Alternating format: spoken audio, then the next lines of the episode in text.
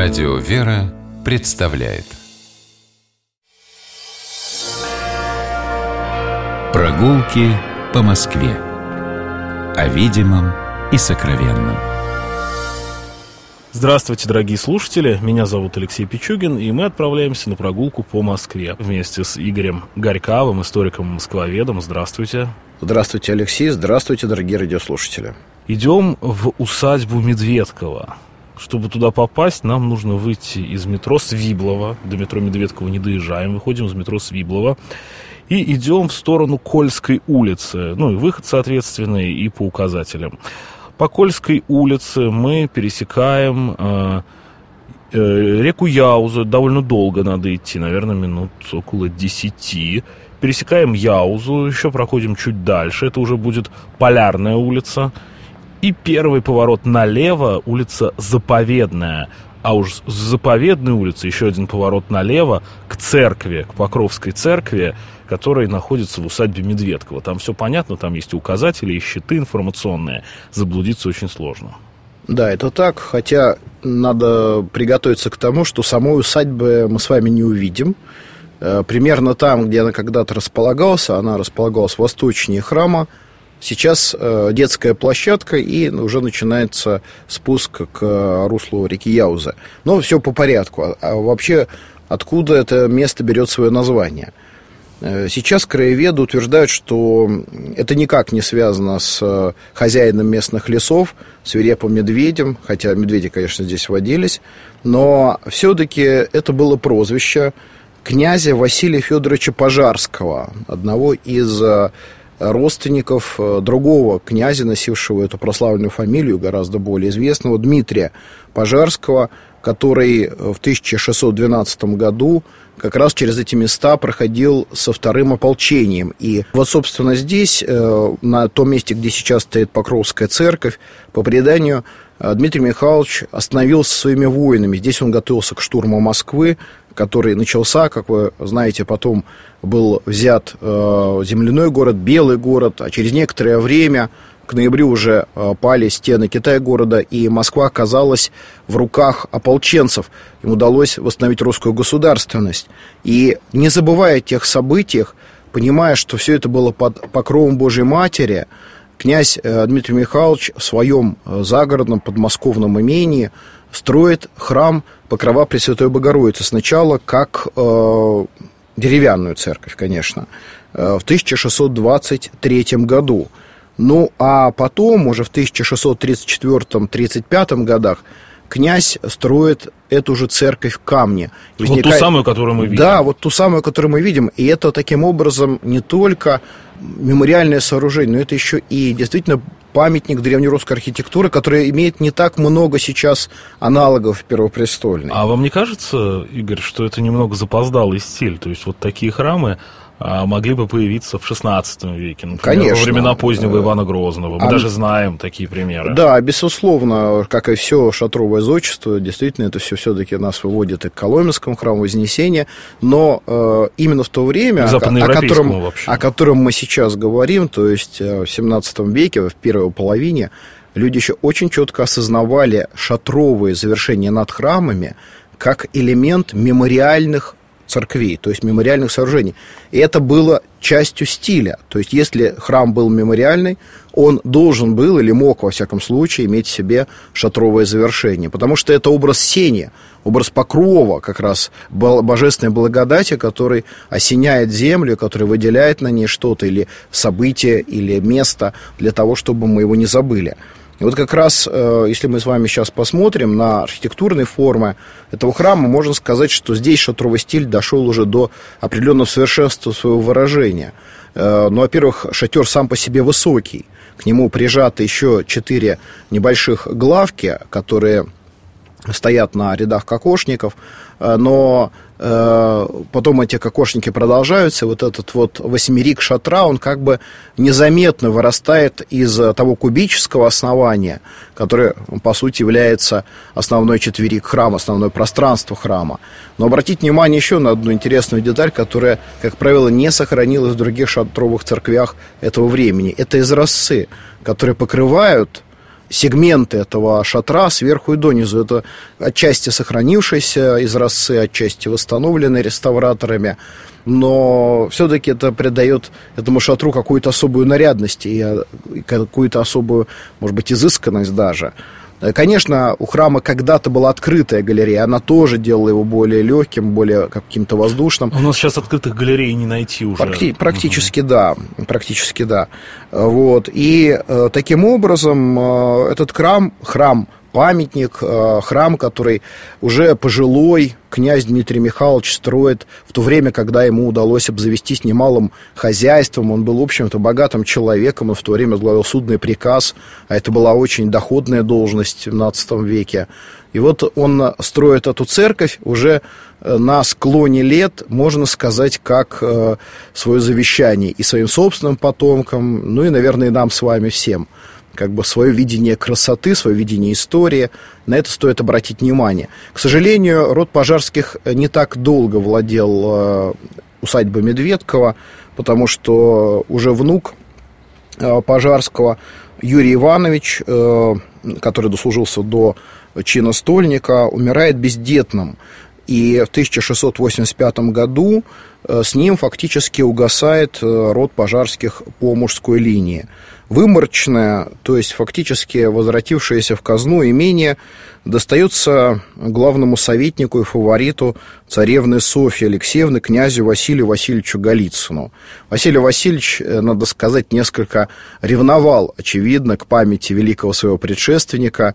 Есть указание, что, например, он снял памятные колокола, которые висели когда-то на звоннице. Обратите внимание, что... Звонница-то поздняя. Звонница поздняя, конечно, на девятнадцатого века, конца восемнадцатого, начало девятнадцатого века. Совсем она сюда не подходит по да, стилю. Да, а была когда-то другая звонница, видимо, вот по типу таких псковско-новгородских церквей. Ну, трудно вот предположить да, точно. Она сюда, конечно, лучше и писалась. Вот как раз там были эти самые колокола, и, видимо, те надписи, которые на них колоколах были, можно было прочитать с земли. Я сразу просто, простите, что перебиваю, вижу аналогию. Ну, по крайней мере, те вот два храма, которые я еще знаю, с такими звонницами, это Покрова Врубцова, где тоже колокольня девятнадцатого века, ну, совершенно не вяжется с общим стилем, и Троица Хорошова, где тоже такая же колокольня, и тоже она абсолютно не подходит храму. Ну, что ж поделать. Но я должен, не то чтобы, опра... не то, чтобы то, оправдывая есть. Тех, кто в восемнадцатом веке затеял этот эксперимент архитектурный, я скажу, что звонницы, особенно вот такие старые, двух-трехпролетные, они, к сожалению, очень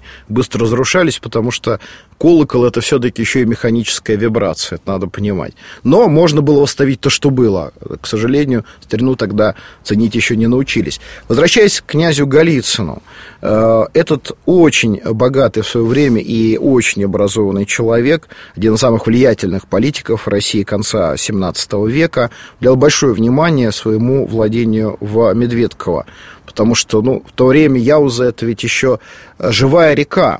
Конечно, она уже не была, судя по всему, к тому времени судоходной, потому что на ней стояли многочисленные мельницы. Князь Василий Васильевич большое внимание уделял украшению Покровского храма, и во время его здесь пребывания в храме появляется на престольной Евангелии, например, с миниатюрами, которые своей собственной рукой э, рисовала царевна Софья Алексеевна. Она вышивала и какие-то э, предметы богослужебной утвари золотым шитьем, то есть э, здесь остался, оставался когда-то ее след. Но и хотя все это позднее было утрачено, что-то раньше, что-то уже при советской власти, например, в девятнадцатом году пропало вот это на престольной Евангелии, где оно сейчас находится, э, мы не знаем, но э, тем не менее, вот если мы зайдем сейчас с вами в церковь и посмотрим на иконостас, который, конечно, тоже потом неоднократно реставрировался, поновлялся, но все-таки считается, что основа этого иконостаса была сделана э, в тысяча шестьсот восемьдесят шестом — восемьдесят седьмом годах, и к этому приложил свою руку известный иконописец Оружейной палаты Карп Золотарев. И некоторые иконы, э, старинные иконы в этом храме сохранились.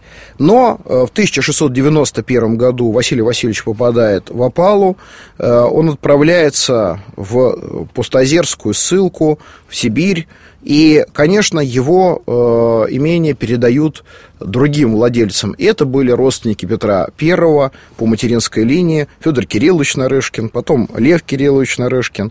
Потом в роде Нарышкиных э, это имение передавалось, и очень важным для самой усадьбы было время правления Льва Александровича Нарышкина, потому что именно при нем, собственно, строился тот усадебный дом, который стоял когда-то рядом с храмом, парк, который террасами спускался когда-то очень живописно к реке Яуза. Сейчас сложно представить. Очень сложно, потому что только на старинных дореволюционных фотографиях мы видим вот этот двухэтажный дом в классическом стиле, который стоял здесь, утопая в садах, но можно попытаться это представить. А в тысяча восемьсот девятом году имение перешло другим владельцам. И как раз в конце девятнадцатого, начале двадцатого века эта местность становится дачной. Сюда начинают переезжать люди. Здесь в том числе провел свое детство замечательный поэт Валерий Брюсов. Но я бы хотел сказать сейчас не о нем, а о человеке, который в этом храме служил многие годы и памятен еще очень многим москвичам. Дело в том, что Покровский храм не закрывался, не закрывался, да. И хотя было время, когда посмотреть. Верхнюю церковь закрыли, оставилось богослужение только в нижней, как бы подклетной части, но тем не менее молитва в этом храме продолжалась. И вот всем еще памятен настоятель этого храма, который ушел из жизни совсем недавно, в тысяча девятьсот семьдесят седьмом году, архимандрит Сергий Савельев. Замечательный человек, миру Василий Петрович Савельев, активный прихожанин московских храмов, арестованный в тысяча девятьсот двадцать девятом году, находившийся в Бутырской тюрьме, много там испытавший, получивший пять лет лагерей, отбывший эти лагеря в Пенюкском лагере, и там э, принявшее решение, изменившее его жизнь. Он принимает монашеский постриг во имя преподобного Сергия Радонежского. Постриг совершает находившийся в этом же лагере епископ Леонид Антошенко, а э, требовавшиеся для этого чина святые дары привозит в лагерь супруга Василия Савельева Лидия. И, э, став монахом, посвятив свою жизнь Богу, он дает такой завет своим э, дочери и жене. «Живите сердцем так, как будто вы живете не в миру, а в монастыре. Только монастырь ваш не за каменной стеной, а раскинут по всему белому свету». Эти слова в полной мере относились и к самому отцу Сергию. И как раз вот ко времени, когда настоятелем храма был архимандрит Сергий, относится и беспрецедентное, мне кажется, в Москве того времени, поскольку речь идет о шестьдесят шестом году, если мне память не изменяет, установка креста. Вот рядом с храмом мы с вами сейчас видим крест каменный, на котором написано «Крест, победа над смертью». И вот этот крест, судя по всему, происходит из надгробия известного мецената Николая Федоровича Рихтера, умершего в тысяча девятьсот одиннадцатом году и похороненного, между прочим, в окружении московской знати, здесь, на кладбище храма Покрова Пресвятой Богородицы в Медведково.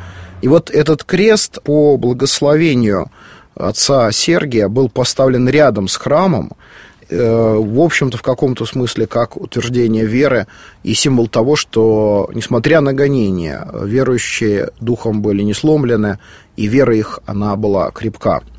Сам отец Сергий представился ко Господу в семьдесят седьмом, по-моему, в семьдесят седьмом, да? году, во время рождественской службы. Прямо во время службы? Да, прямо во время службы. И оставил такое удивительное завещание своим духовным чадам в одном из своих посланий, проповедей. «Все мое настоящее служение не мое, а наше родное служение. Я не один, а вы все со мною предстоите у престола Божия. Вот истина, которая очевидна и которая таит в себе великую радость, неисчерпаемую радость не только во дни веселья, но и в дни плача, которая всегда около нас».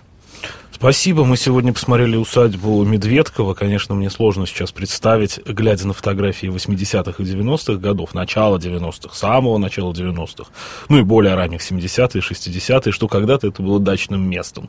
Потому что еще на фотографиях какого-нибудь восемьдесят пятого года, например, храм в усадьбе Медведково окружен обычными деревенскими домами. Опять же, сложно понять, где ты находишься. Вот так выглядела Медведково. Что тоже сложно себе представить. На берегу Яузы. Спасибо, Игорь Горьков. вы москвовед, историк, я Алексей Пичугин. Любите наш город, гуляйте по Москве, любуйтесь и будьте здоровы.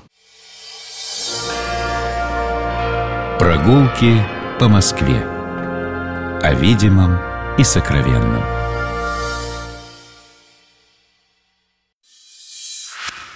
Программа «Прогулки по Москве» произведена при поддержке Комитета общественных связей правительства Москвы.